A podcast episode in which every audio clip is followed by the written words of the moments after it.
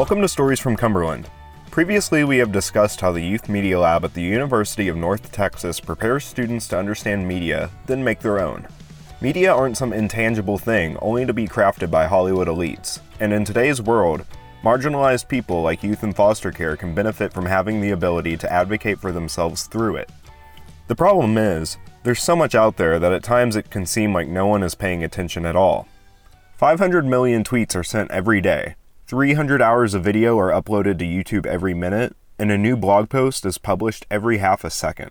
On top of that, independent and hobbyist creators like our friends from Cumberland have to compete for people's attention against the professionals who get paid to do this for a living. We used the last day of the Youth Media Lab to prove to the teens that people were listening. Cumberland used their auditorium to set up a screening of their projects from the workshop, complete with a red carpet and a big screen projector. As the residents arrived, some of them marveled at the posters they designed the day before, while others ran to the snack table. Pastor Katie Klein, the chaplain at Cumberland, kicked off the screening by telling the guests about her role at the home. One of the things that I do is help coordinate partnerships between our campus and the community, and bring us together and see what kind of projects we can come up with, what kind of activities, what kind of experiences that we can create for our residents here at Cumberland. Because of the hard work of people like Pastor Katie, these young people are connected with high-impact learning experiences like the Youth Media Lab. Pastor Katie is a rock for these teens, someone stable who provides them with constant love, guidance, and understanding.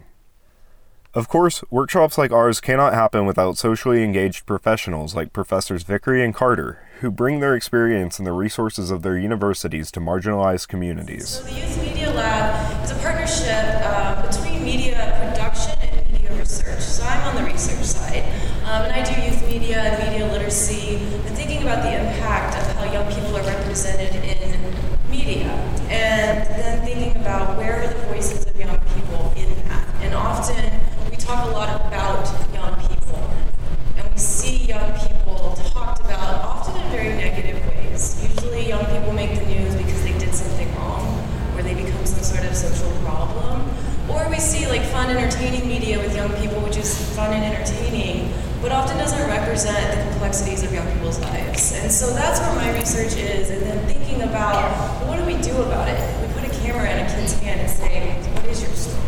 What do you want to see in the media? What do you want people to understand about your generation? And that's where Carla comes in as the director of production.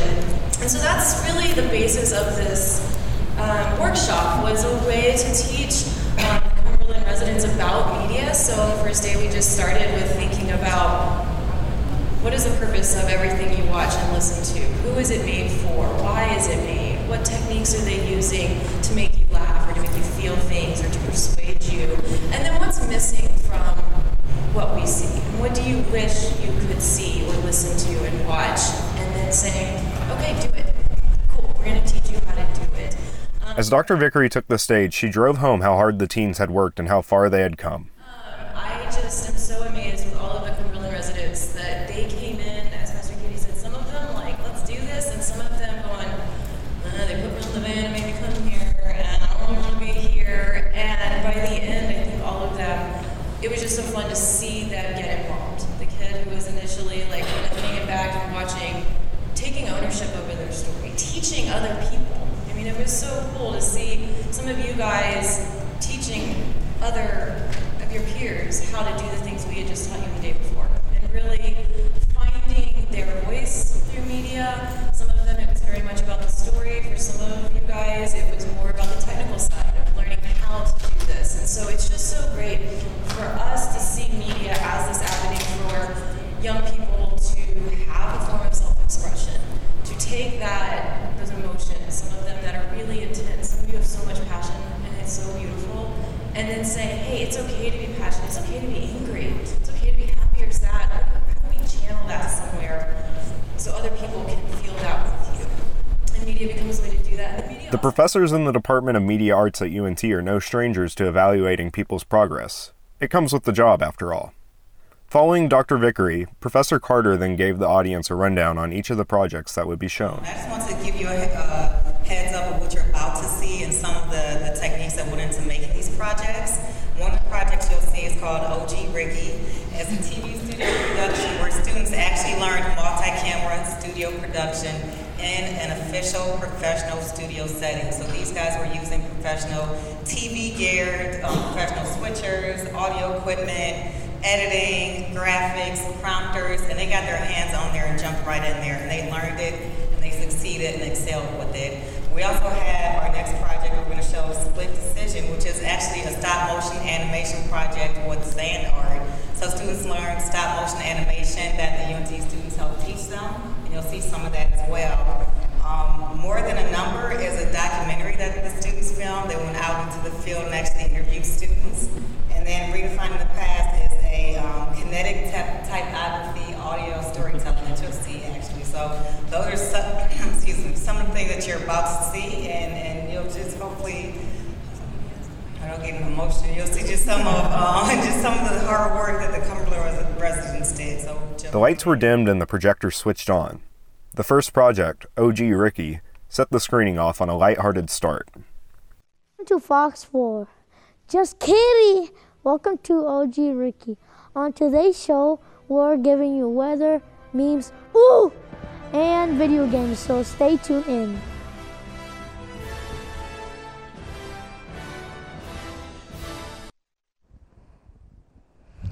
Okay, so the snowstorm in the Sahara Desert, it's wrong.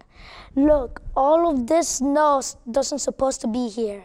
Even if the humor was, at times, nonsensical, the bright enthusiasm of the boys who put this sketch comedy show together resulted in uproarious laughter from the crowd. Now that the audience was warmed up, the animated piece Split Decision showed them the real world of foster care through the lens of paper and crayons. After we were separated, I was taken to Rod Knocker's office, where she kept asking me all these questions, and she took me to an RTC. I ran from the RTC and ended up in a shelter. I didn't last long there and ran again. From that point, I was on the streets, and there I got pregnant. I finally moved into a women's shelter and gave birth to my little girl, Amnaya. I knew I had to get my life together for my little girl, so I went and got my GED. I found a job at Red Lobster and got us a little apartment. I started taking classes at a university and was placed out of my basic math classes. I was finally getting to where I wanted to be in life. From the caseworker's office, I went to my first foster home. They enrolled me into school and I got me into track. They made sure I did all my homework and made me feel part of the family. Eventually, they adopted me. They made sure I got into college and cheered all my accomplishments. I even pursued a master's degree. I always worried about my little sister, but was assured she was doing fine. But I still missed her. This group ended their artistic piece with credits drawn in sand art, brightly emblazoning their names on screen. Then, the next group showed the way that they are more than just a number, with their short documentary. Now that you know the exact numbers of foster care, what a percentage of those kids do you think are 10 and graduate college? 30%? I'm gonna say like 5%. Yeah, maybe 8, 10. 13%. It's less than 3%. Yeah. Oh my goodness. Oh. Less than 3%. What do you think should be done about foster care? I think more knowledge about it would help. I think that there should be more awareness about it. Like I said, I don't really know much about it and I don't hear much about it. And so I think by raising awareness and just spreading awareness, really, we can get those parents to kind of, who are willing to adopt and who can adopt, that way they can get them a place and provide them with the resources that they need to be successful in life. With the facts laid out before them, the audience was ready to hear who these people really were and the power they held. The screening closed out with the audio piece titled, Redefining Our Past. I had to teach and raise myself. I've had to mature at a young age and give up going out with friends, like a normal teen. I had to do things I didn't want to. I've pushed through challenges. But we are strong. We are not who you label us as. We are loved. We all face challenges in life, big and small. We are strong. We will make it through and redefine our past. Throughout the screening, we heard what the teens wanted to express to the world. If you will remember, They were not allowed to show themselves in their own work. Now came the time to put faces to the projects and allow the Cumberland residents to thank the little people. The leaders of each group got on stage to give an award to their students, acknowledge their hard work, and give them an opportunity to speak. Thank you for being such easy people to work with. This isn't really the easiest thing to do, but to know being here in general, it does take a toll on someone's life, but having people to actually help you throughout being here, it's really nice. Following the screening and award ceremony, the residents and audience were free to intermingle and discuss their projects. The excitement in the room was evident, and kids who had barely interacted with each other in the weeks before discussed what they liked about each other's projects. While the students, staff, and teaching fellows were hanging out, I had the opportunity to speak to one of the residents' court-appointed special advocate, or CASA. These volunteers are assigned to individuals in the foster system, providing them support and giving judges guidance on which decisions are in the child's best interest.